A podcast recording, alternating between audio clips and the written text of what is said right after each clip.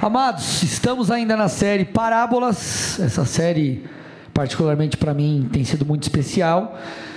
Como vocês bem sabem, nós temos aprendido lições profundas e poderosas através de histórias do dia a dia contadas por Jesus.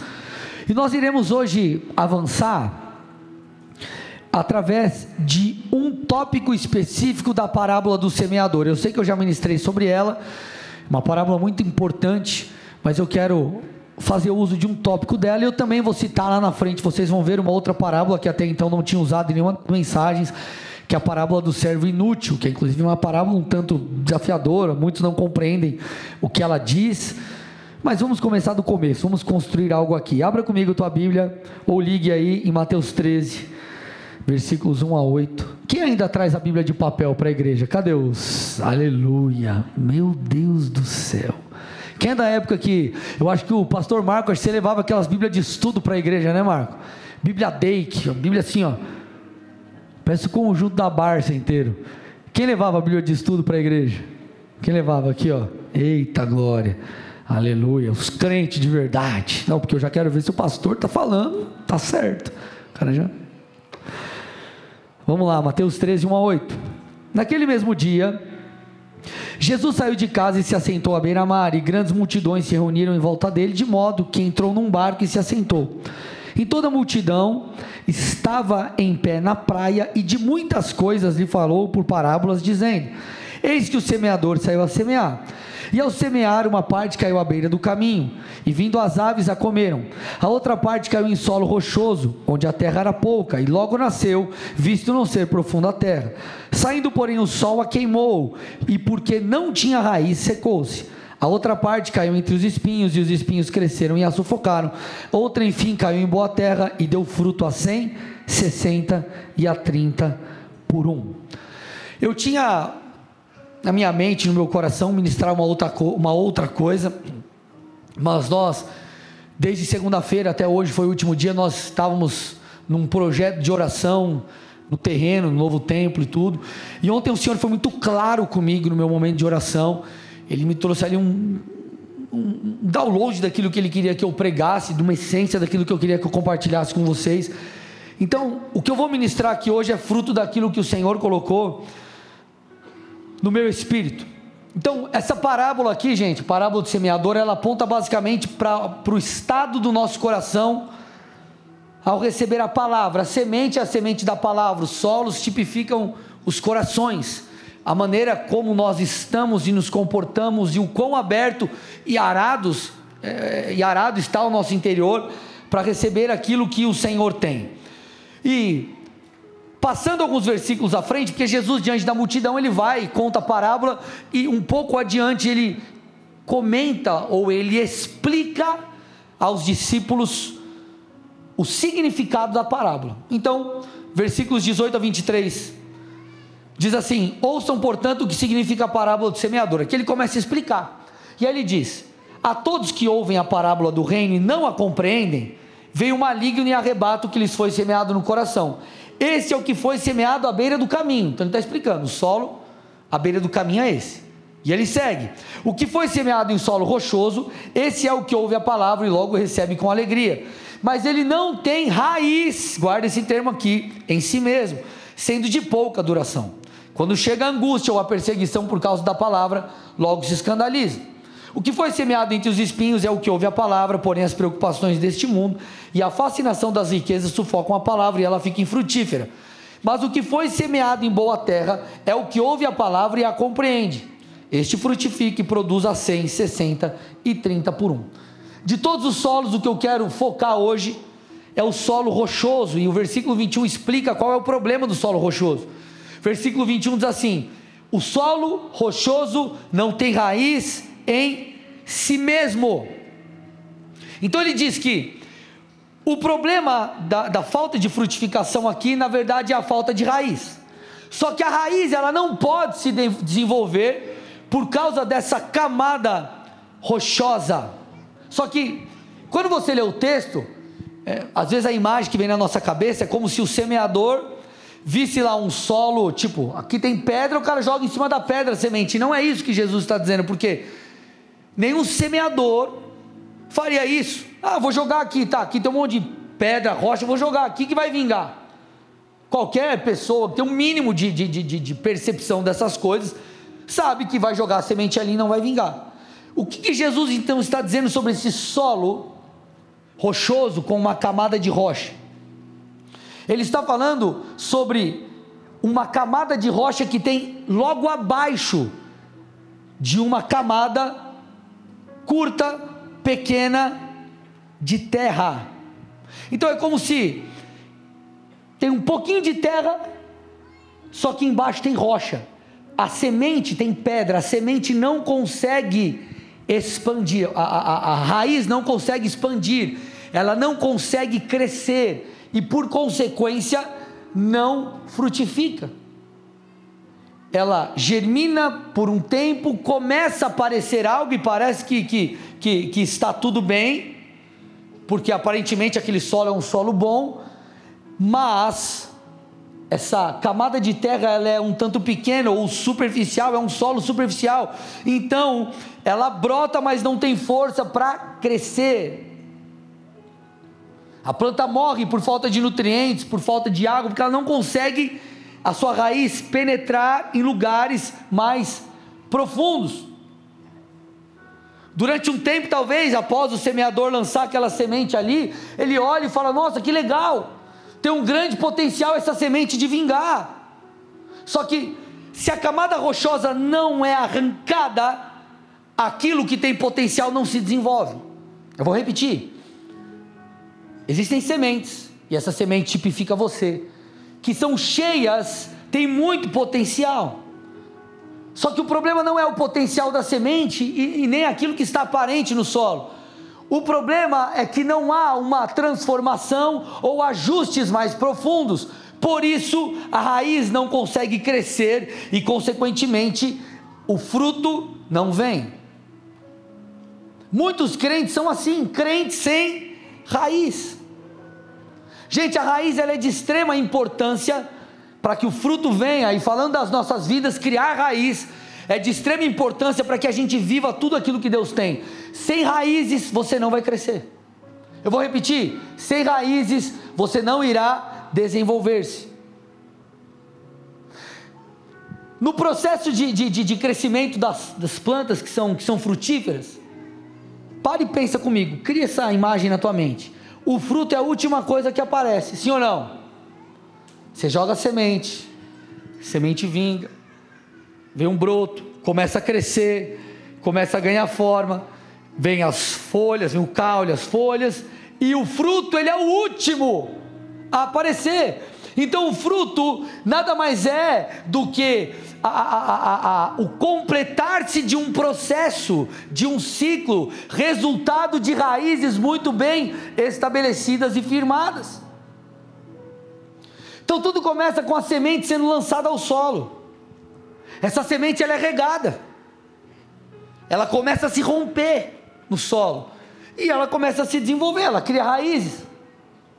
À medida que essas raízes crescem, ela forma ali um broto. E esse broto ele vai aparecendo, ele, ele, ele, ele, vai crescendo, então começa a aparecer ali, visivelmente. Só que as raízes continuam crescendo, crescendo, crescendo para baixo, crescendo, crescendo, crescendo até que ele esteja forte, maduro o suficiente para frutificar. Contudo, gente, para que a, a, planta possa frutificar, aquilo que está embaixo da terra precisa ser profundo. E assim a vida de muitos crentes, por que muitos não frutificam? Porque não tem raiz. Porque ele quer crescer naquilo que aparenta e não naquilo que é essencial ou fundamental. Quando nós falamos da vida com Deus, nós vamos entender um princípio.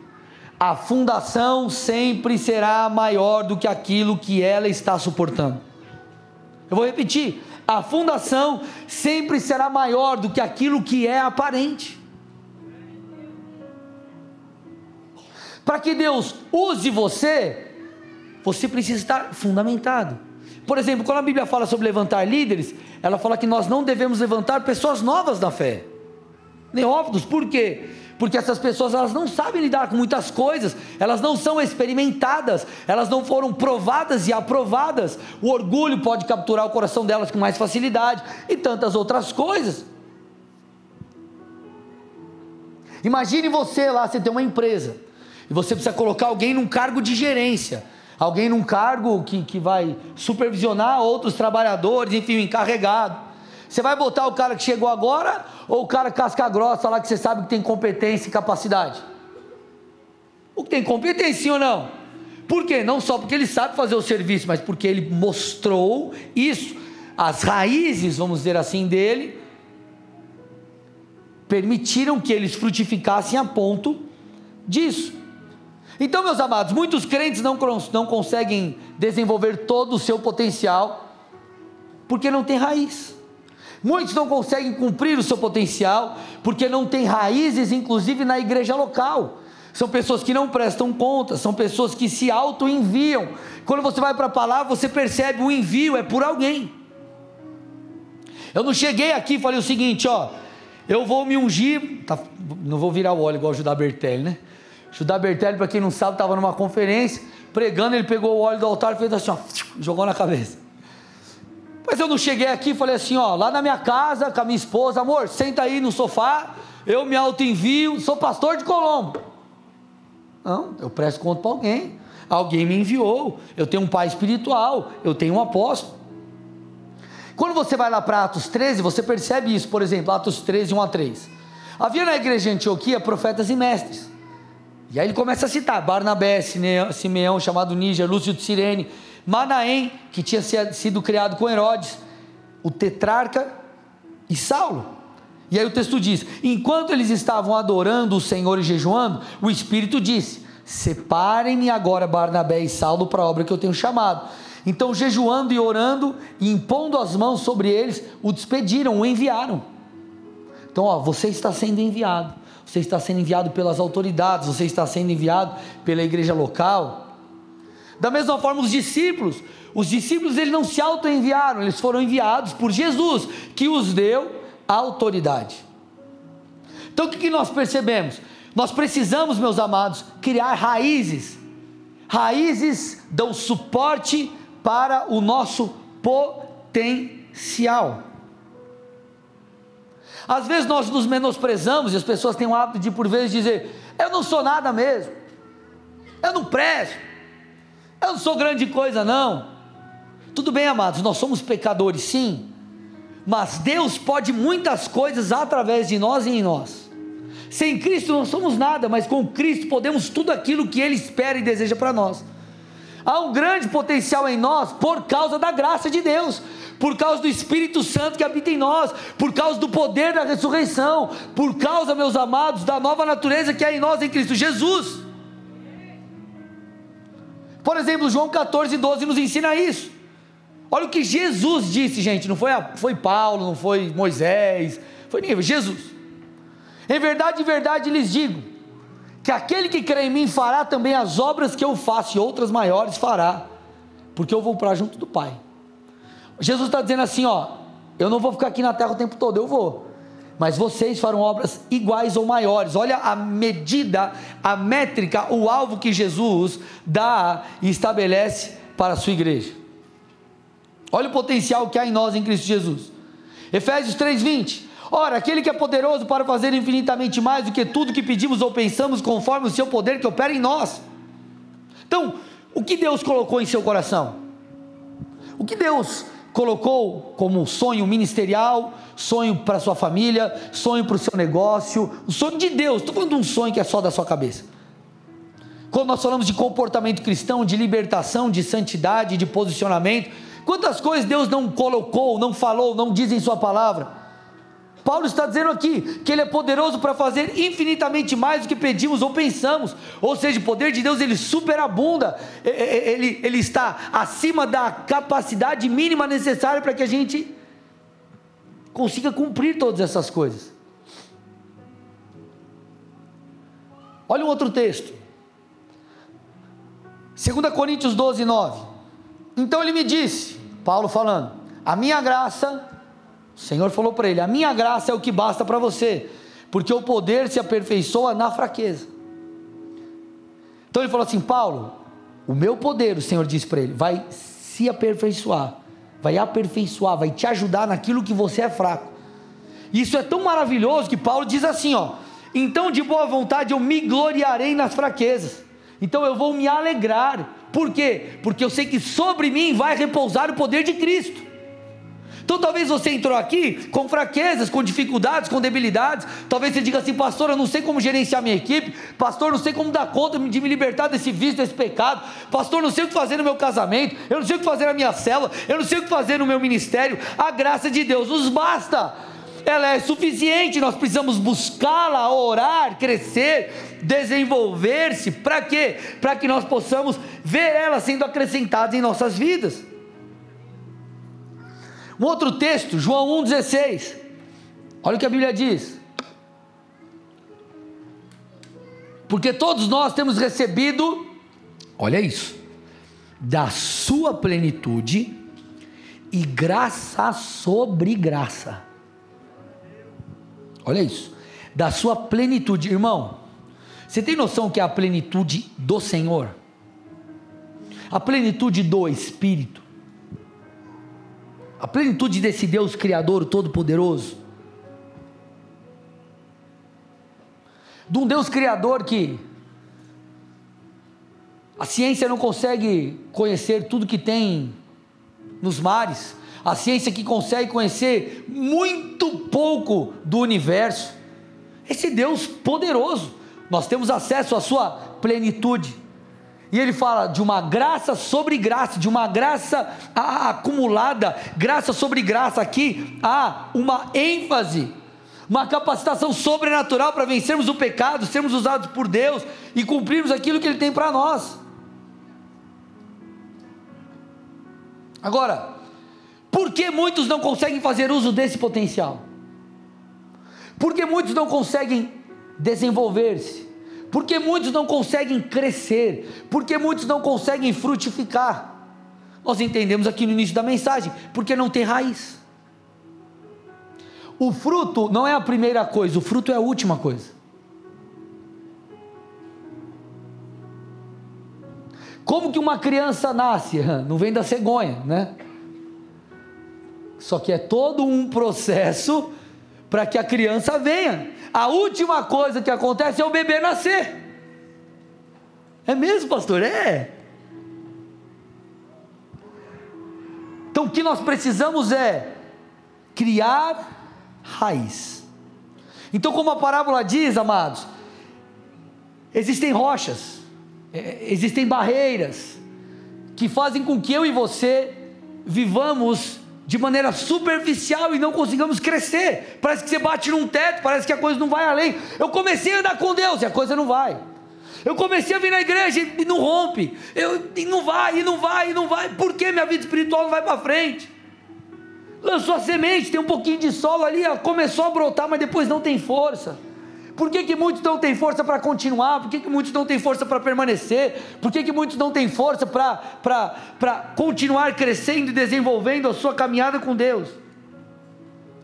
Existem alguns é, é, impedimentos. Eu vou citar três só a título de exemplificação, mas eu vou focar em um. Uma das coisas é a falta de raiz na intimidade com Deus. Isso eu falo direto para vocês aqui. Só nessa série parábola da pérola de grande valor, a outra mensagem, a dos lavradores maus, no domingo passado, falei sobre isso. Uma outra falta de, de raiz é falta de raiz na vida crucificada, na santificação. E a terceira que, é, que eu quero falar hoje com vocês é a falta de raiz na vida em comunidade. Gente, se vocês entenderem esse princípio hoje, eu falo para vocês, eu afirmo com toda certeza, a vida de vocês muda. Essa, esse é um dos tópicos, não vou dizer negligenciados, mas é uma das coisas que Satanás mais ataca no meio do povo, no meio do corpo de Cristo. Muitos não têm raiz na vida em comunidade. E quando nós falamos em comunidade, vida em comunidade, vida na igreja, nós falamos de basicamente duas coisas que permitem com que criemos raízes e possamos gerar frutos. Nós falamos da comunhão e do serviço. Mas eu quero que você me escute com muita atenção, que eu vou pautar biblicamente coisas muito legais aqui para que você entenda tudo isso. Então hoje é uma palavra um pouco mais pastoral e eu tenho certeza que o Senhor vai falar com você. Quando nós observamos a maneira de funcionar da igreja primitiva, a igreja do primeiro século, fica muito claro alguns fundamentos. Por exemplo, Atos 2:42 fala sobre isso. E ele diz assim, ó: "E eles perseveravam na doutrina dos apóstolos, comunhão, partir do pão e oração." E orações. São fundamentos.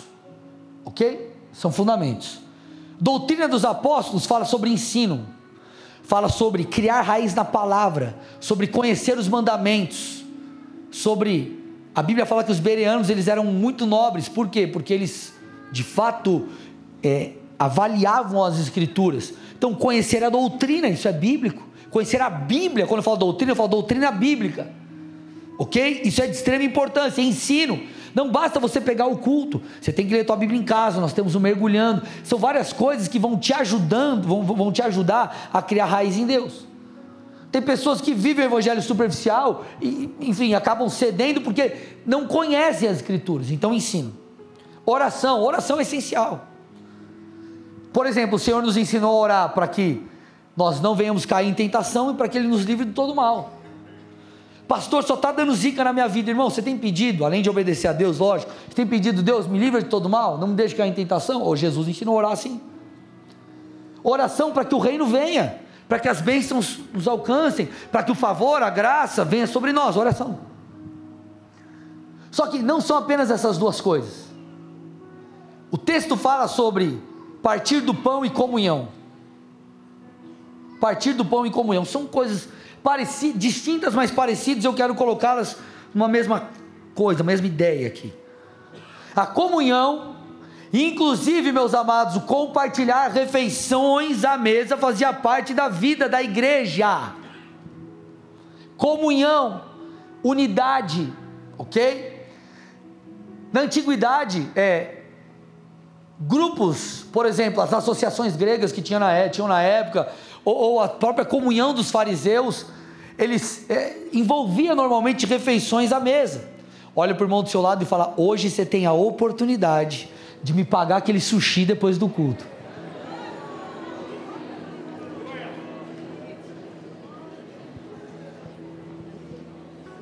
Aleluia, né? Glória a Deus. Sushi já foi, olha aqui. Já foi. Costelão, olha o costelão. Eita, agora, o costelão é 24 horas. Dá para ir. boa, boa ideia, né? Boa ideia, né? Aleluia. Costelão. Pastor que paga. Tanto é, gente, que um pouco mais à frente, isso fica, isso fica claro. Versículos 46 e 47 diz assim, ó. Diariamente, falando do funcionamento da igreja, eles, eles perseveravam unânimes no templo. Então, eles estavam no culto, eles perseveravam. O cara não vinha uma vez por mês na igreja, ele perseverava, ele estava lá nos cultos, constantemente. Mas eles também partiam o pão de casa em casa, e tomavam as suas refeições com alegria e singeleza de coração, louvando a Deus e contando com a simpatia de todo o povo. E enquanto isso acontecia, ou dessa forma, o Senhor lhes acrescentava os que iam sendo salvos. Então os irmãos estavam no templo e estavam nas casas. Isso, nós usamos isso como fundamento para falarmos das células. Nós chamamos de asa comunitária e a, e a são duas asas. A asa corporativa, nós usamos apenas uma terminologia, uma asa comunitária. O que, que é isso? A igreja, ela precisa ter esse equilíbrio então eu estou no templo recebendo direção, direções proféticas. Eu estou em unidade aqui com os meus irmãos, mas eu também estou nas casas em comunhão, gerando afinidade, gerando unidade. E quando você vai estudar, você vai perceber que essas comunhões, elas não envolviam apenas ensinos ou, de, ou debates sobre temas legais, mas envolviam também músicas. Música de crente, tá, gente? Nós vamos se reunir aqui para tocar o Raul Seixas tocar um Legião Urbana, está amarrado. Fazer um sertanejo aqui, pastor, com os irmãos da igreja. Não, irmão. é adorar a Deus. Em formas de comunhão. Se fosse hoje, eles juntariam para jogar um FIFA no Play 5. Aleluia. Ó, contar, eu, eu, tomei o prego no game, mas já teve um campeonato, acho que foi 2018, no Rio Verde, não sei que ano que foi lá, 17. Fui campeão do FIFA. Então tá para nascer alguém na igreja para ganhar de mim. Ó, tá o desafio feito. é verdade, gente. Os caras não deixaram o pastor ganhar, não. Era bom no negócio. Então, tanto uma coisa quanto a outra é importante. Tem gente que fala assim: não, é a cultura de mesa, mesa, mesa, mesa, mesa, porque mesa está em alta, né? A mesa. E o cara não vem para o culto, o cara não está com os irmãos, não está servindo. Está errado. Mas também não basta a gente só, você só vir para o culto, chegar às 6 e 10 e sair faltando 15 minutos para acabar. Você também não vai desenvolver aquilo que Deus tem para você. Então a comunhão, ela gera intimidade, ela gera confiança. Gente, quando nós estamos entre pastores, por exemplo, ontem eu me reuni com os pastores da, da região que eu cuido, tivemos um tempo de comunhão.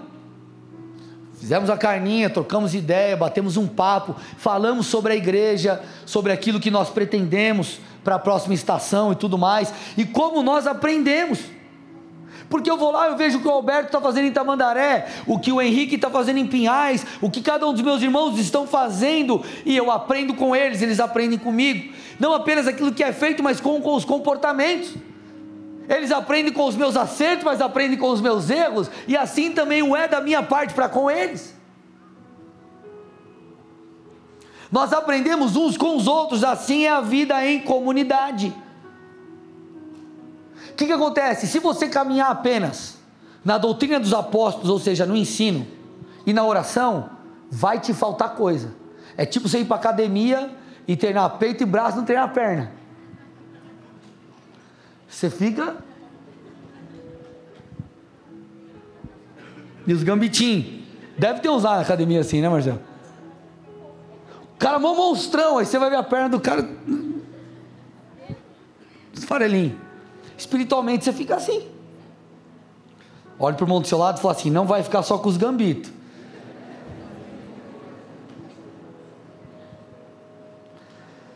Provérbios 27, 17. O ferro se afia com o ferro, e uma pessoa pela presença do seu próximo. Nós aprendemos uns com os outros pela presença do próximo, por estar com o outro, por conviver com os demais. Alguém que não vive em comunidade não cria raiz, me escute. YouTube, Spotify é apoio, não é vida da igreja. Você precisa congregar, você precisa estar com gente. Ok? Não, pastor, me alimento, escuto sete palavras na semana, uma cada dia. Você vai para a igreja local? Não, está errado, irmão. Parabéns, porque você é muito dedicado em algumas coisas, mas vai te faltar coisa, vai ficar os gambitos.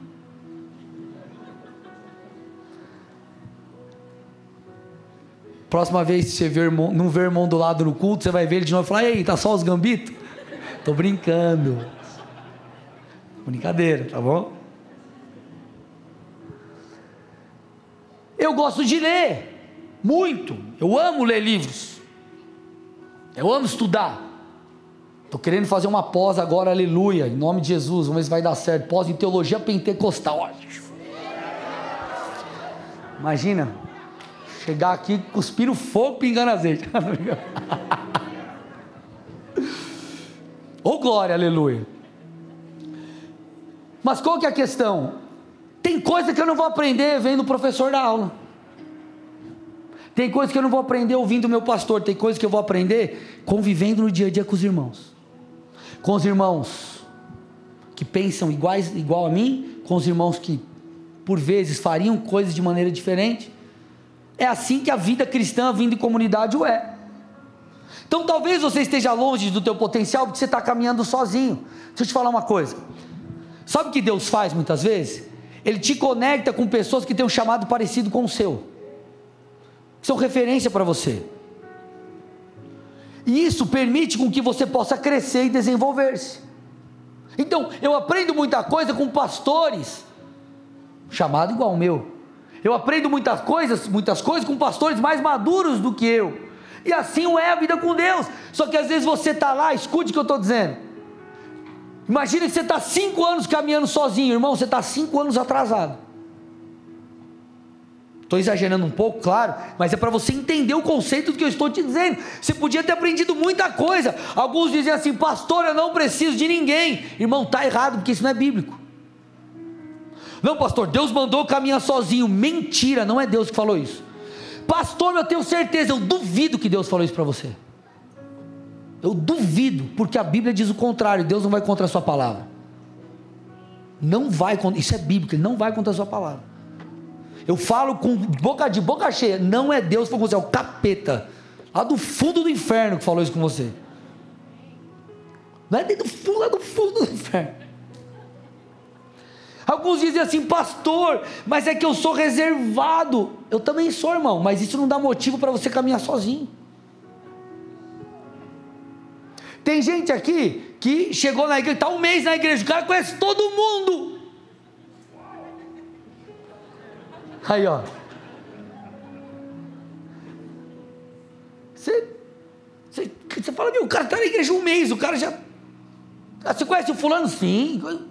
E o outro está 15 anos na igreja. Nem existia igreja, já era do bola.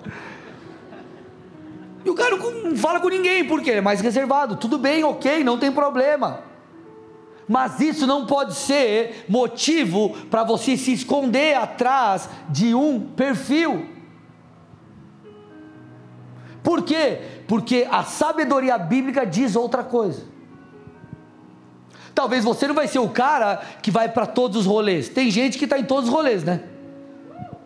O cara está no rolê do Flame, no rolê do Teens, no rolê do Infantil, no rolê do, do, do Atalai, do Boas-Vindas. Mas você é do Atalaia? Não, mas eu vim aí, os irmãos. É a igreja. O cara está em tudo. Tudo bem. Eu lembro quando eu conheci, eu namorava a pastora, a pastora era dessas. A pastora estava em tudo, meu Deus, de madrugada, madrugada, ela está tá em tudo, tudo. É, eu não. Mas me ajudou. Porque a gente trouxe um equilíbrio ali. A pastora era dessa, estava em tudo, tudo rolês, ela estava. Então não importa se você é reservado ou não é, você tem que caminhar com gente. Você tem que caminhar com gente. Senão vai te faltar coisa, você vai ficar com os gambitos, irmão.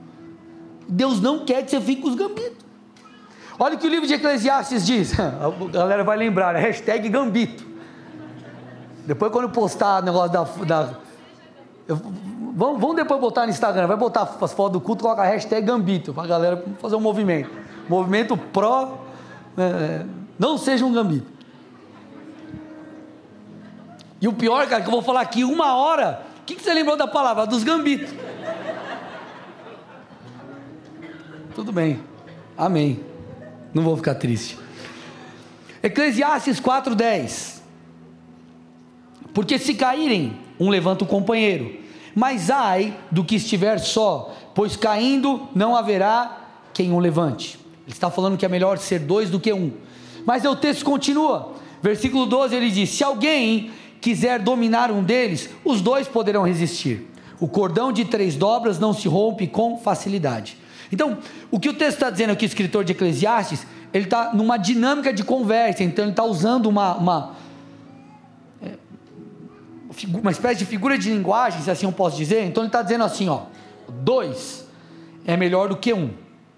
Se um cair, o outro vai ajudá-lo a levantar. Só que ele segue, ele diz assim: o cordão de três dobras não se rompe facilmente. Ele está dizendo o que? É melhor ser três do que dois. Normalmente nós usamos esse texto para falar do casamento, né? Ah, um cordão de três dobras, eu, minha esposa e Deus, não se rompe facilmente. Beleza, nós fazemos essa analogia, mas não é a essência do texto texto está dizendo: dois é melhor do que um, e três é melhor do que dois. O que, que ele está tentando dizer a mim e a você? Ele está falando sobre vida em comunidade, unidade. Unidade. Estar em comunidade te ajuda a permanecer. Porque deixa eu te falar, um dia você pode estar desanimado, mas quando você chega no culto, você vê o irmão do seu lado queimando por Jesus, você fala, cara, ele me encorajou. Você pode estar batido, mas você vai chegar na célula e você vai ouvir o testemunho de alguém que também estava batido e agora o Senhor renovou. Você vai falar: Eu recebo isso para mim. Agora, se você está sozinho, escute: a principal estratégia de Satanás é o isolamento.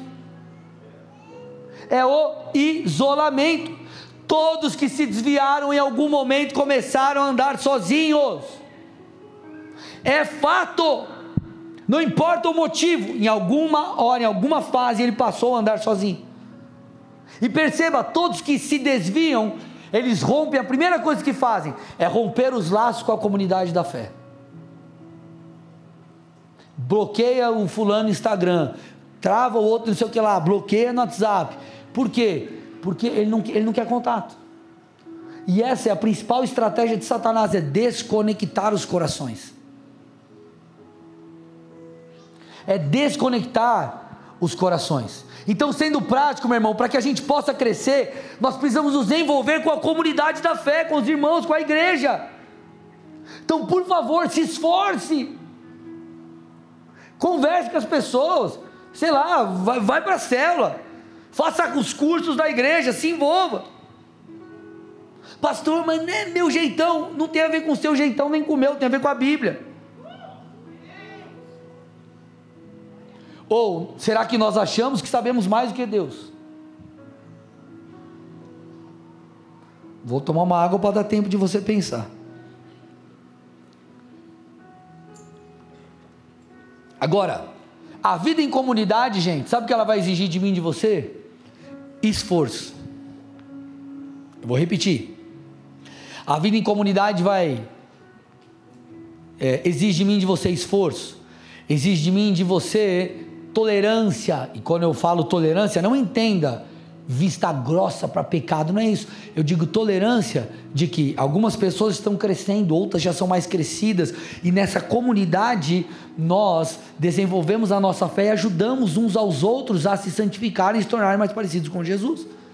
Exortando, repreendendo, corrigindo, auxiliando. Exige esforço, exige intencionalidade. Me prova na Bíblia, pastor, te provo. 1 Samuel 22, 1 e 2. Davi fugiu da cidade de Gate e foi para a caverna de Adulão. Quando seus irmãos e a família de seu pai souberam disso, foram para lá encontrá-lo. Também juntaram-se a ele. Olha quem se juntou, quem se juntou com Davi. Todos os que estavam em dificuldades, os endividados, os descontentes, e ele se tornou líder, líder deles. Havia cerca de 400 homens com ele. Olha lá, todos que estavam em dificuldade, talvez fossem pastor, juntou minha célula. Juntou a galera que anda comigo. Está cada um com uma coisa, pastor, misericórdia. É isso aí, irmão. Essa é a vida da igreja. Essa é a vida da igreja. Precisa, necessário se faz esforço para viver em com, em comunidade. Davi foi chamado para ser rei, seu futuro era o palácio, seu reinado, meu irmão e minha irmã, foi feito de muitas conquistas, mas quem Deus coloca do lado de Davi nessa fase da vida? Os, um bando de desajustados. Não, eu fui ungido para ser rei, rei por Samuel. Vou ser o próximo rei de Israel. E Deus manda 400 mal acabados para andar com Davi. Davi podia falar: ah, Isso aqui não se parece com os meus súditos. Só que foi nessa condição que Davi compreendeu o poder dos relacionamentos.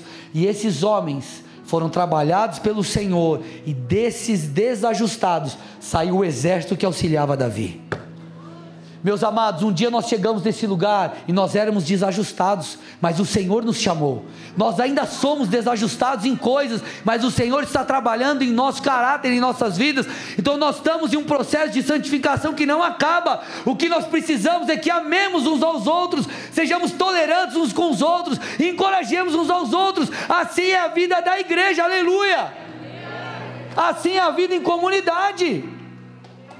Se é para Jesus, tem que ser direito, vamos lá.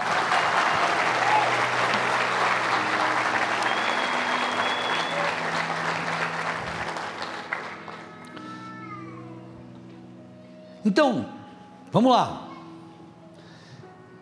Você acha que a fofoca coopera para vir em comunidade? Não, então por que tem gente que fofoca? Uma das coisas que mais acontece, não aqui em Colombo, mas falando com os outros pastores, eles deram feedback assim para mim, de mal, mal, mal entendido. Mal, mal, mal entendidos. Eu vou. O, esses dias um irmão, não vou falar o nome, mas o irmão sabe quem é. O irmão chegou para mim e falou: Pastor, você não sabe o que aconteceu. Eu. Teve uma situação de, de, de familiares, os meus irmãos. Passei perto do, do bar, meus irmãos estavam brigando, saindo no soco. O que, que eu fiz? Fui acudir a treta, fui acudir a briga. Chega um dia no culto, o irmão chega para mim e fala: Ô, Fulano, você está bem? Você está bem? Queria saber se você está bem, porque eu vi você mais ou menos assim a conversa. Eu posso errar em algum detalhe, tá? Mas você estava. Vi que estava brigando na rua outro dia. Aí ele, não, cara. Está separando a briga. O que, que eu estou tentando te dizer? Isso acontece, ó.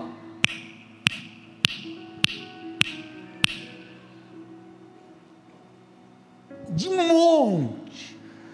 É um exemplo dentre várias coisas que acontecem. Aí sabe, aí sabe que rola? Lá no, no zap.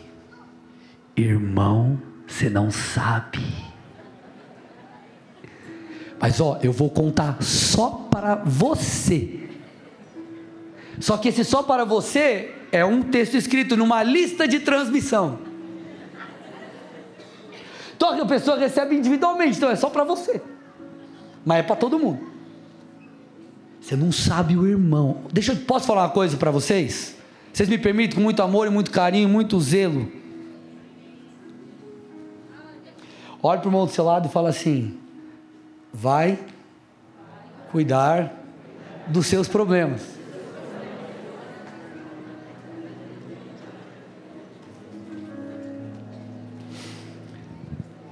Deixa eu te falar uma coisa. Estou exagerando aqui, sendo um pouco duro para vocês entenderem. Tem alguma situação? Deixa eu ensinar vocês de verdade.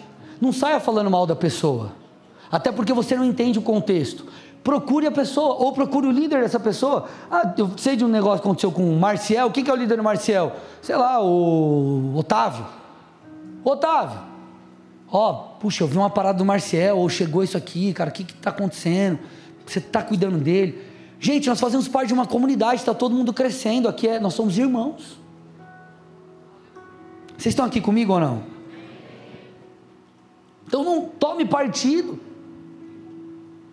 Eu já vi tanta gente. O cara saiu da igreja, por quê? Falou que o pastor não sei o que. Ela falei, cara, eu nem sei disso, nem eu nunca fiz isso. Mas por quê? Porque lá do fundo do poço do inferno, alguém recebeu um zap do poço do inferno e passou o zap para frente. Então, assim, meus amados, nós vivemos numa comunidade. Nós fazemos parte de um corpo, nós temos que proteger uns aos outros, amar uns aos outros, zelar uns pelos outros. Normalmente nós falamos né, que irmão que é sangue. Quem já brigou com o irmão aqui? Lá em casa, os pequenos é assim, né? A Tassi faz um negócio que não tem que fazer, o Deco chega e fala: Pai, você não sabe o que a Tassi fez. Normalmente é assim. Só que eles são crianças, gente, nós somos adultos. E nós precisamos agir de maneira condizente com a palavra. Então vamos lá, gente. A gente não está brigando, está tretando. Nós somos irmãos. Vamos se ajudar. Beleza, ainda que o irmão tenha pisado na bola, vamos lutar por uma restauração, por um auxílio. Eu não sei se você sabia, mas Pedro negou Jesus. Oh, negou Jesus. Tempos depois, Pedro foi restaurado. Nós precisamos ter um olhar de amor, de cuidado. Nós somos um corpo, Romanos 12, 4 e 5 diz: porque assim como num só corpo temos muitos membros, mas nem todos os membros têm a mesma função, assim também nós, embora sejamos muitos, somos um só corpo em Cristo e membros uns dos outros. Então ele está dizendo assim: o cabeça é Cristo, nós somos um corpo. Então, um é como se fosse a mão direita, outro a mão esquerda, outro o pé, outro a perna, e cada um é, cada um faz parte, cada um tá, atua ou é um, né, fazendo essa analogia, é uma parte do corpo, é um membro do corpo. E nós precisamos uns dos outros. Vou dar um exemplo: chega alguém que está com alguma situação de problema com drogadição. Eu nunca usei droga na minha vida, eu posso ajudar por princípios, mas existem outras pessoas aqui, líderes, que poderiam ajudar. Como quem viveu e superou isso. Então eu não preciso ser orgulhoso de falar, eu vou resolver o teu problema. Não, tem pessoas melhores do que eu nesse aspecto para te ajudar. Nós somos um corpo. Gente, eu quero que vocês cresçam. Eu quero que vocês se desenvolvam. Eu quero que vocês vão mais além, mais alto do que eu. Porque nós somos uma família espiritual. Família tem problema? Tem! Mas nós somos uma família espiritual. E para que um funcionamento do corpo seja pleno, ele precisa estar conectado. João 17, 22 e 23, a Bíblia diz: Eu lhes transmiti a glória que me deste, para que seja um como nós o somos, eu neles, tu em mim, a fim de que sejam aperfeiçoados na unidade, para que o mundo conheça que tu me enviaste, os amaste como também amaste a mim. Então, Jesus, em uma de suas orações finais, ele intercede pelo quê? Pela unidade entre os seus filhos na fé. Talvez o que te falte para desenvolver é criar raiz na igreja local. Por quê? Você vai aprender com os outros irmãos, você vai amadurecer na tratativa com outros, você vai aprender com os erros e com os acertos. Puxa, mas eu me frustrei com aquilo que ele, aquele irmão fez. Você tem a oportunidade de desenvolver o amor maduro, você tem a oportunidade de perdoar, você tem a oportunidade de ajudar, você tem a oportunidade de encorajar. Você tem a oportunidade de, eu não vou fazer como foi feito, por quê? Porque não foi legal. Então vamos lá, gente, converse com pessoas. Pastor, eu sou meio assim, não tem muito jeito. Então, vai na cantina, chega ali e fala pro Jorge, que o Jorge gosta de conversar. Ô Jorge, tá frio, hein? Ponto, começou um papo. Ô Jorge, o que aconteceu no seu joelho? Jorge quis dar uma pedalada no futebol, mas estourou o joelho. Chega o pessoal do Boas-Vindas que gosta de conversar e fala: Oi, tudo bem? Ele vai falar: Tudo bem. Pastor, mas eu preciso de alguém que gosta de conversar mesmo. Procura o Diogo. Diogo está aí? Diogo não está aí. Está viajando. O Diogo ele vê você, ele vai assim, ó. Procura o Diogo. Se envolva, vá para uma cela, se envolva nas atividades, vem para a conferência. Gente, deixa eu falar uma coisa para vocês, ó. A conferência, sabe que é para que a gente faz? Para a igreja, para nós. Para a gente ouvir aquilo que Deus tem, é para o corpo. Não, a gente divulga, mas não faz para os outros, faz para nós. Então nós precisamos criar raiz no solo da comunidade. Sabe por quê? Vocês estão gostando da palavra? Posso ir além aqui? Porque nós achamos que Deus apenas nos vê individualmente, mas essa não é uma verdade. Escute com muita atenção. A gente vem para a igreja e fala: puxa, não, Jesus falou ao meu coração e eu tenho que. É, legal, falou comigo. Eu tenho o meu ministério, o meu chamado, a minha vida. E obviamente Deus tem um chamado para você individualmente. Tem muitas coisas que é, são particulares. Em uma palavra, ela fala também individualmente com você. Às vezes eu estou falando de um tema X e o Espírito Santo usa algo ali para falar outra coisa com você. E é a individualidade da vida cristã. O Espírito Santo fala conosco individualmente. Porém, não apenas isso. Deus também nos vê como um todo. Da mesma forma que uma família, eu sou o André, ela é a Tassiane, mas meu, meu filho também é o André, minha filha também é a Tassi. Meu, deixa eu falar isso. A gente vai em festa de aniversário, aí tem aquelas moscas listinha, né? Como que é teu nome? Eu falo André. E o dela?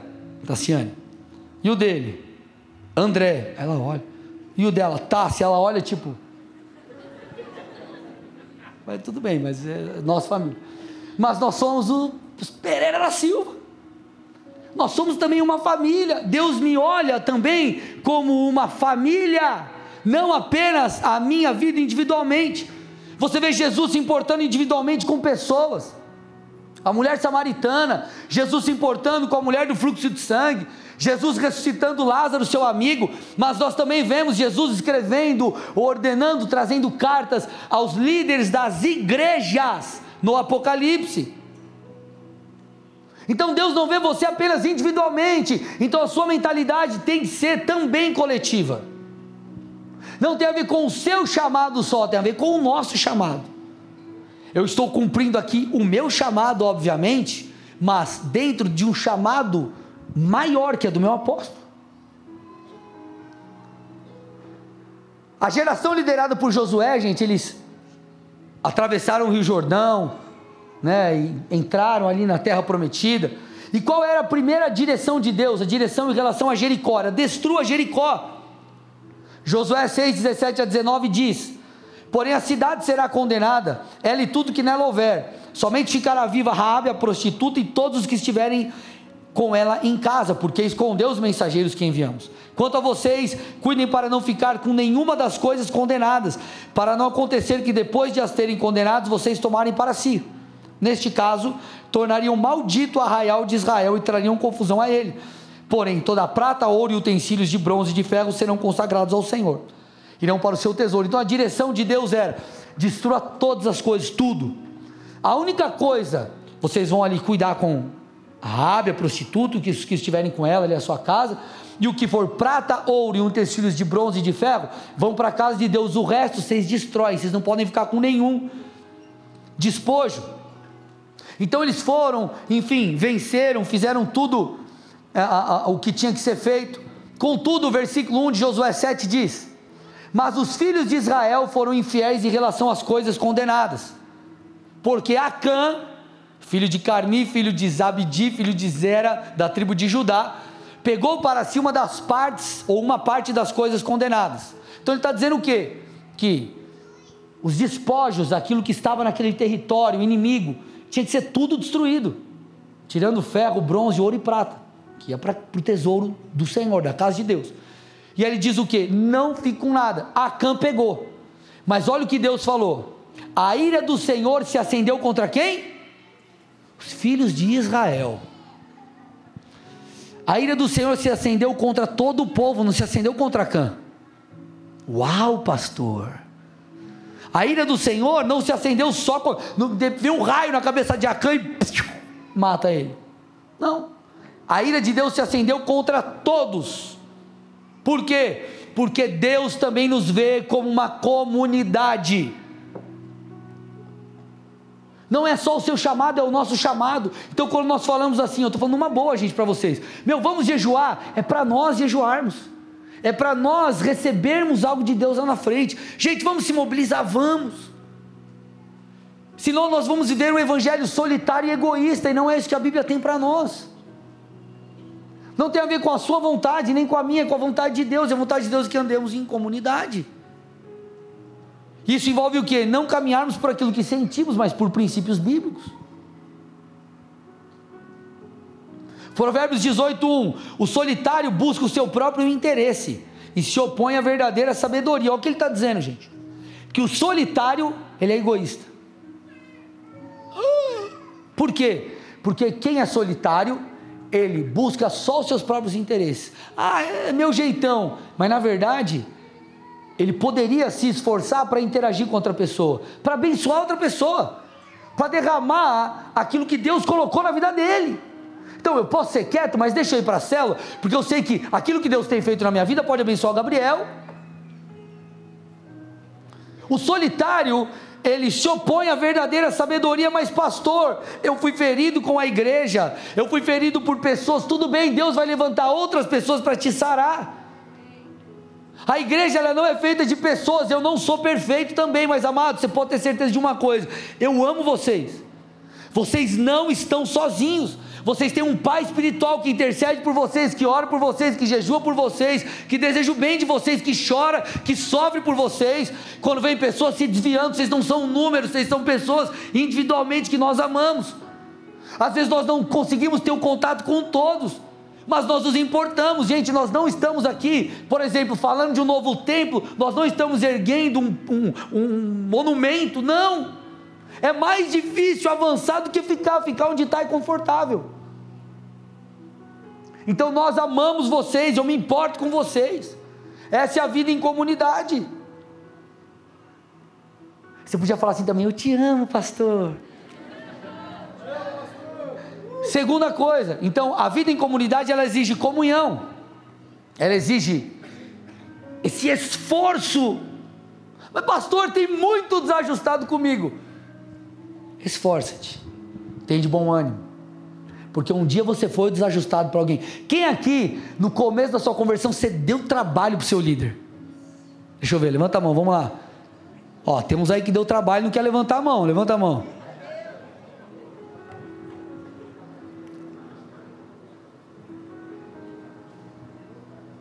Amém? Segunda coisa que a Bíblia nos ensina: criar raiz envolve o serviço ou o voluntariado. O voluntariado é o que faz parte da vida em comunidade, gente. Servir ao Senhor e servir pessoas faz com que a gente crie raiz na comunidade. Por exemplo, ah, quando eu mudei de São Paulo para o Paraná, eu mudei em 2010, mas eu vinha desde 2004, no início do Bola de Curitiba. Só que uma coisa era você visitar, outra coisa você estar tá inserido. Uma das coisas que me ajudou foi a pastora, como eu disse, a pastora era do rolê. E a pastora estava em ministérios, então eu já fui me envolvendo, já, enfim. Sabe por que servir nos torna fortes? Isso aqui, irmão, é isso aqui que eu vou falar daqui para frente vale a pregação toda. Escute. Sabe por que servir, seja na cantina, no infantil, nos atalais, no Boas-Vindas, no Bola TV, qualquer ministério que seja, sabe por que nos torna fortes? Porque nos ensina a amar sem esperar nada em troca. Vou repetir. Nos ensina a amar sem esperar nada em troca. E esse é o amor ágape, é o amor de Cristo. Jesus não morreu só por mim, por você, que entregamos a nossa vida a Ele. Ele morreu por aqueles que jamais irão aceitá-lo, ou irão se arrepender e voltar o seu coração a Ele. Então, viver assim fortalece a nossa fé. Olha o que a Bíblia diz, Filipenses 2, 5 a 8. Tenham entre vocês o mesmo modo de pensar de Cristo Jesus. Então ele está dizendo assim: ó, tenham em vocês, Filipenses, igreja, bola de Colombo, o mesmo modo de pensar que Jesus teve. E aí ele fala assim: ó, que existindo na forma de Deus, não considerou ser igual a Deus algo que deveria ser retido a qualquer custo. Pelo contrário, ele se esvaziou, assumindo a forma de servo, tornando-se semelhante aos seres humanos. E reconhecido em figura humana, ele se humilhou, tornando-se obediente até a morte e a morte de cruz. Jesus veio a esse mundo, Jesus precisou se esvaziar a ponto de ter debilidades emocionais. Ele chorou com a morte de Lázaro, por exemplo. Jesus, ele precisou crescer em graça e em conhecimento. E Jesus, ele é a própria sabedoria. Jesus se esvaziou de seus atributos. Isso mostra a mim e a você que nós devemos também nos esvaziar. Nós devemos amar, nós devemos servir. E esse é o amor maduro que não espera nada em troca. 1 Coríntios 13 diz assim, versículo 5: que o amor, o amor bíblico, 1 Coríntios 13, 5, não busca os seus interesses, esse é o amor verdadeiro. Não quer dizer que você não pode esperar algo, ou que não é legal você receber algo, não é isso. Mas está dizendo que a essência não é buscar os seus interesses.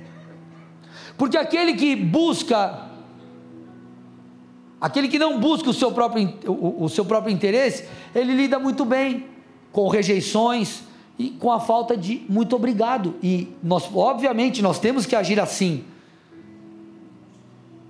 Eu sempre, quando vou pedir alguma coisa para alguém, por favor, você pode fazer isso. Nós temos que ser educados, nós temos que honrar as pessoas. A, a, honra é devida a todos, a Bíblia diz. Contudo, meus amados, se nós formos reféns lá no seu trabalho, no seu casamento, muito obrigado. Você, homem, tirou o lixo. Você espera que tua mulher fale: Meu amor, muito obrigado. O que, que ela vai falar para você? Você fez mais que sua obrigação. Como você sabe disso, pastor? Porque. Eu espero que ela fale: Uau, amor, que demais. Se lavou a louça, ah, mas que obrigação.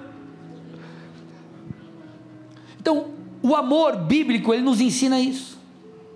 Por isso que nós vemos aquela parábola que muitos não entendem, que é a parábola do servo inútil. Olha que nome legal. Parábola do servo inútil. Quem que é o servo inútil? Olha lá, Lucas 17, 7 a 10. Qual de vocês, tendo um servo ocupado na lavoura ou em guardar o gado, lhe dirá quando ele voltar do campo: Vem agora mesmo e sente-se à mesa? Não é verdade que ao contrário lhe dirá: Prepare o meu, meu jantar, apronte-se, sirva enquanto eu como e bebo, e depois você pode comer e beber? Será que ele terá de agradecer ao servo por ter feito o que lhe havia ordenado? Assim também vocês, depois de terem feito tudo o que lhes foi ordenado, digam: somos servos inúteis, porque fizemos apenas o que devíamos fazer. Ele está dizendo assim: você chega lá e você paga para o cara lá entregar o negócio para você. Você pagou, o cara foi, saiu daqui e entregou lá. Você vai mandar um ato para ele, cara, meu Deus, muito, mas muito não é aquela coisa de educação, oh, obrigado, não. muito obrigado, meu Deus do céu, pelo amor de Deus, aquela coisa, vou te mandar o triplo de gorjeta. Não, porque você fala, cara, te paguei, você fez a obrigação. Então, Jesus ele não está reforçando a questão da ingratidão. Ele está tentando explicar a mim e a você que no que diz respeito ao serviço ministerial, é, é, é um presente ou é fruto de uma gratidão a Deus e não a homens. Por isso que a Bíblia diz que nós devemos servir aos nossos líderes, ao teu chefe, como você, você fazer para Deus. Você faz por pessoas, mas você faz para Deus. Você faz para o teu ministério, mas você faz para Deus. Você faz é, pelo teu chefe, pela empresa, mas é para Deus. Então é um serviço dado a Deus. E se é dado a Deus, a recompensa vem de Oh, que revelação, pastor. Se a recompensa vem de Deus, ou melhor, se o serviço é feito a Deus, você espere a recompensa daquele para quem você fez o serviço. Se você entender isso, você vai compreender, cara, por mais que eu não fui aplaudido, tudo bem. Por mais que eu tenha tido algum atrito, ok. Por mais que tenha acontecido alguma coisa, ok. Nós estamos em comunidade, eu faço para Deus. Ou você acha que o problema que você teve na tua cela é que o cara falou assim: seguinte, hoje eu vou acordar, eu vou lascar com aquele irmão, mas eu vou lascar com força. Às vezes parece que é assim a coisa. Olha o que a Bíblia diz, Romanos 15, 1, estou indo para o fim na hora. Nós que somos fortes na fé, temos de suportar as debilidades dos fracos e não agradar a nós mesmos. Ele está dizendo: um maduro tem que lidar com a imaturidade dos imaturos.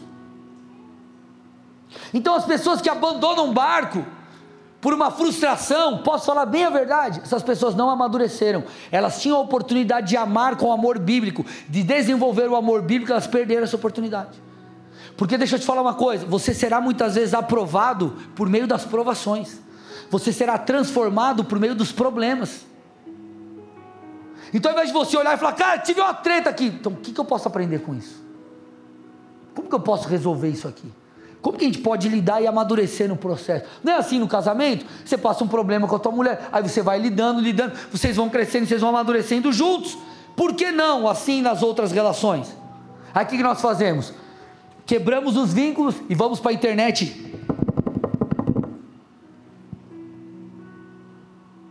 Deixa eu tomar uma água para dar tempo de você pensar.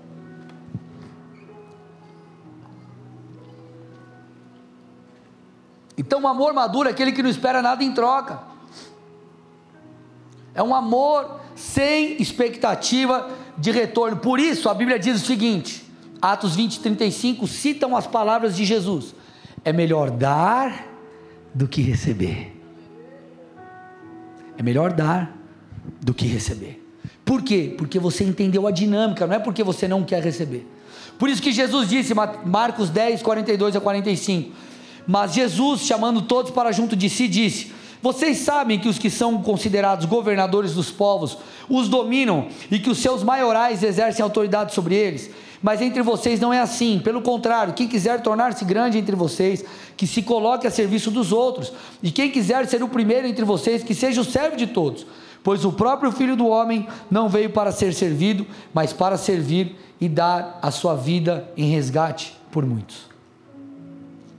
Ele está dizendo: vocês são meus discípulos, e como filhos de Deus, nós servimos.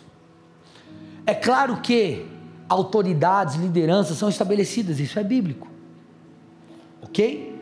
Mas não quer dizer que nós somos, o cara é superior ao outro, não. São funções diferentes. Todos nós estamos aqui para servir. Então, o texto fala que Jesus deu a sua vida em resgate por muitos. Esse dar, dar a vida, é dar um presente. Dar um presente. O que, que isso precisa fazer eu e você entender? Eu e você, nós entendermos. Um presente que é dado, nem sempre ele é usado. Chega lá, aquela tua tia que mora lá no lugar distante, ela chega você te dá aquela roupa que você fala, tia, obrigado, mas você fala, misericórdia, nunca usaria isso. As risadas confirmam. Todo presente é dado, mas nem sempre ele é usado. Jesus foi como um presente, ele não se importou com a aceitação, ele se importou com a redenção. E a redenção é para todo aquele que crê em seu nome. E Jesus também fez, sabe o que? Ele se sacrificou. Eu li recentemente um livro, e um, essa, é, essa palavra está um pouco estruturada em parte desse livro, chamado Enraizado, do Ben Libscher. É um pastor lá da igreja do Jesus Culture. Que ele diz o seguinte: ó, se o nosso serviço nunca exigir que nos sacrifiquemos por algo maior do que nós mesmos, então certamente estamos servindo a nós mesmos. Posso falar isso? Vocês me permitem, amados? Eu falo com muito amor e muito carinho, de verdade. Ele está dizendo que o serviço ele envolve nos sacrificarmos por algo maior do que nós mesmos. Por vezes nós excedermos ou nós realmente nos sacrificarmos. E isso mostra que nós não servimos a nós mesmos, mas nós somos servos dos outros. Então, por exemplo, aqui os irmãos passaram ontem, desde lá das 8 horas da manhã até não sei que hora da noite, mexendo aqui, estruturando tudo no áudio, aqui no palco, tudo. Hoje perderam o final de semana e estavam aqui. O que, que é isso? É um ato de amor. Isso mostra o que? Nós não estamos servindo a nós mesmos, nós estamos servindo os outros. Isso envolve sacrifício. E às vezes, gente, nós queremos na vida em comunidade que tudo seja conforme o que a gente quer. Isso, é, essas verdades, elas provam o nosso coração. Então, sacrifício no serviço, fazer em você, nós criarmos raízes. Jesus se esvaziou, ele se sacrificou por nós. Eu lembro lá quando nós estávamos na Pasteur, ou na Pasteur. Uma vez fui comprar um negócio num negócio de construção para a igreja. Eu falei, ah, onde quer entrega? Na rua Pasteiro. O cara me olhou, rua Pasteiro. Eu falei, na Pasteur. Ele, ah, eu sei onde é Pasteur. Aí foi, foi na, na, na Pasteur. Parece que ele nem sabe francês, né? É como se eu soubesse. Mas ele, ele, eu lembro que o pastor me ligou e eu estava, na época ainda que o Marcão era líder do áudio de Colombo. Nós tínhamos um lugar onde tinha tipo a house mix assim a, mesa não funcionava, não tinha botão, é uma coisa. Hoje vocês estão no céu. E eu eu estava invernizando assim, a gente tinha uns negocinhos de madeira, eu estava invernizando e meu pastor me ligou e falou: André, você está onde? O pastor, estou aqui em Colombo. Aí falou: Eu estou preparando a palavra. Ele morava lá no Xaxim. Eu estou aqui preparando a palavra. Será que você poderia passar lá na igreja, do Boqueirão, pegar um café e trazer para mim? Eu. Tem um monte de funcionários, tem uns funcionários de Curitiba, por que, que não pediu? Falei, amém, pastor. Falei, ó, daqui quanto tempo? Ele falou, ah, uma hora, 40 minutos. Eu, beleza, é o tempo que eu tenho para chegar lá. Dei uma lavada na mão, assim, corri, fui lá na igreja, peguei um café e levei para ele. Beleza, cheguei lá, entreguei. Aí ele, André, onde você estava? Eu estava em Colômbia. Por que, que você me falou? Se me falasse, eu pedia para alguém trazer. Eu, ah, pastor, tudo bem, beleza, ficou por aí. Se passam anos. O que, que eu fiquei sabendo? Meu pastor fez isso para me testar. Onde estava o meu coração? Deixa eu te fazer uma pergunta. Será que você está disposto a fazer coisas, aspas, humildes? Ou não? Não, eu tenho um chamado para adoração. Se envolve, começa, começa do começo. Quando eu falo do começo, eu não falo de algo que é menos nobre, não é nesse sentido. Porque todos somos iguais, são funções diferentes, mas começa do começo. Eu, o meu primeiro ministério na igreja foi a zeladoria, o ministério que eu amava, e eu saí só porque Deus mandou eu sair. Amarradão, limpava banheiro, limpava mictório, fazia de boa, sem problema, zero problema, fazia parte do corpo, amava fazer aquilo. Fazia com prazer, com alegria. Lá na sede tinha uma galeria, às vezes eu via o negocinho, já tinha terminado de limpar, eu pegava a vassoura lá de novo, ia limpar, fazia a minha parte, com maior alegria porque era o meu papel, era um corpo, cada um tem uma função. Só que às vezes o cara fala assim: não, eu tenho chamado para ser um apóstolo das nações. Irmão, começa do começo, se envolve. Sabe por quê? Vida na comunidade ela se constrói, se constrói em confiança e em exemplo. Vocês estão comigo ou não? Então, no serviço sacrificial, nós aprendemos a amar, nós nos tornamos humildes.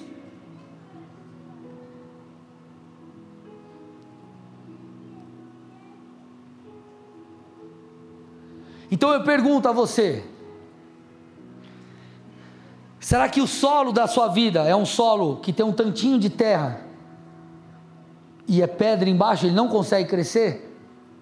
Ou será que o Senhor ele tem espaço para desenvolver você? Deixa eu te falar uma coisa. Deus te plantou nesse lugar.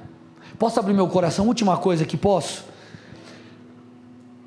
nós levamos muito a sério, e entenda isso. O congregar em uma igreja não deve ser como você ir em um mercado. Como assim? Quando você vai no mercado, você chega lá e fala aqui, tá mais barato aqui, hoje é o dia do frango, aí você vai lá e compra o frango. O dia do alface, você vai e compra alface. Hoje é mais barato o arroz, cada hora você está num lugar. Não.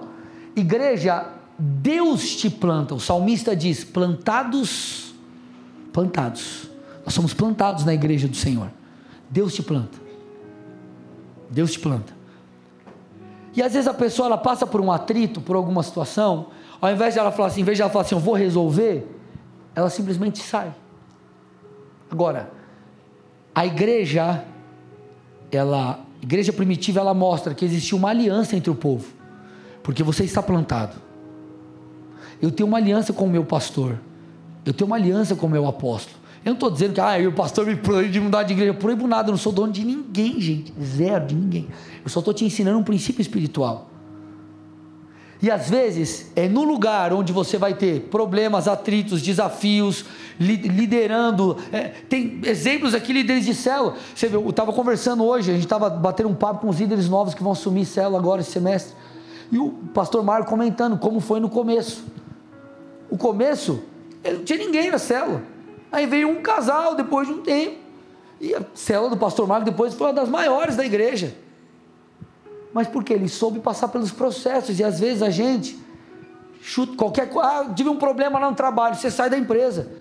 Sendo que se você resolver esse problema, meu irmão, você vai ser alguém apto para o teu chefe promover. Você teve um problema com a sua família, zela pela unidade familiar, zela pela unidade no casamento. Você teve um problema na igreja, não sei onde, zela por isso. O que Satanás mais quer é que andemos isolados e que quebremos os vínculos. Por isso que a Bíblia diz que nós precisamos estar conectados. Por isso que lá em João 15 a Bíblia fala: nós somos os ramos, nós precisamos estar conectados à videira. Então nós temos que andar juntos. E essa é a beleza do Evangelho. Gente, ruim seria se todo mundo fosse robô. Não, nós estamos aqui caminhando juntos lidando com os nossos desafios, com os nossos problemas. A igreja é como um hospital. Aí um chega aqui, está com um problema emocional, ou está com um problema de saúde, ou está não sei o quê, ou está não sei o quê. E nós estamos aqui pregando um evangelho que proporciona salvação. Agora, se nós não tivermos esse entendimento de que a comunidade nos transforma,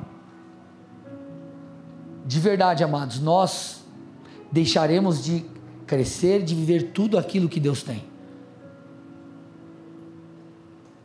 A igreja não é feita para você entrar, sentar, ouvir uma palavra. Ela é feita para você sentar, ouvir uma palavra e derramar daquilo que você tem no outro. ensinar o outro através do teu testemunho, encorajar o outro pela tua vida, aprender com a vida do outro. É a vida em comunidade. Amor, tolerância, encorajamento. É isso, unidade. É isso que o Senhor tem para nós, amém? Feche seus olhos e curva sua cabeça.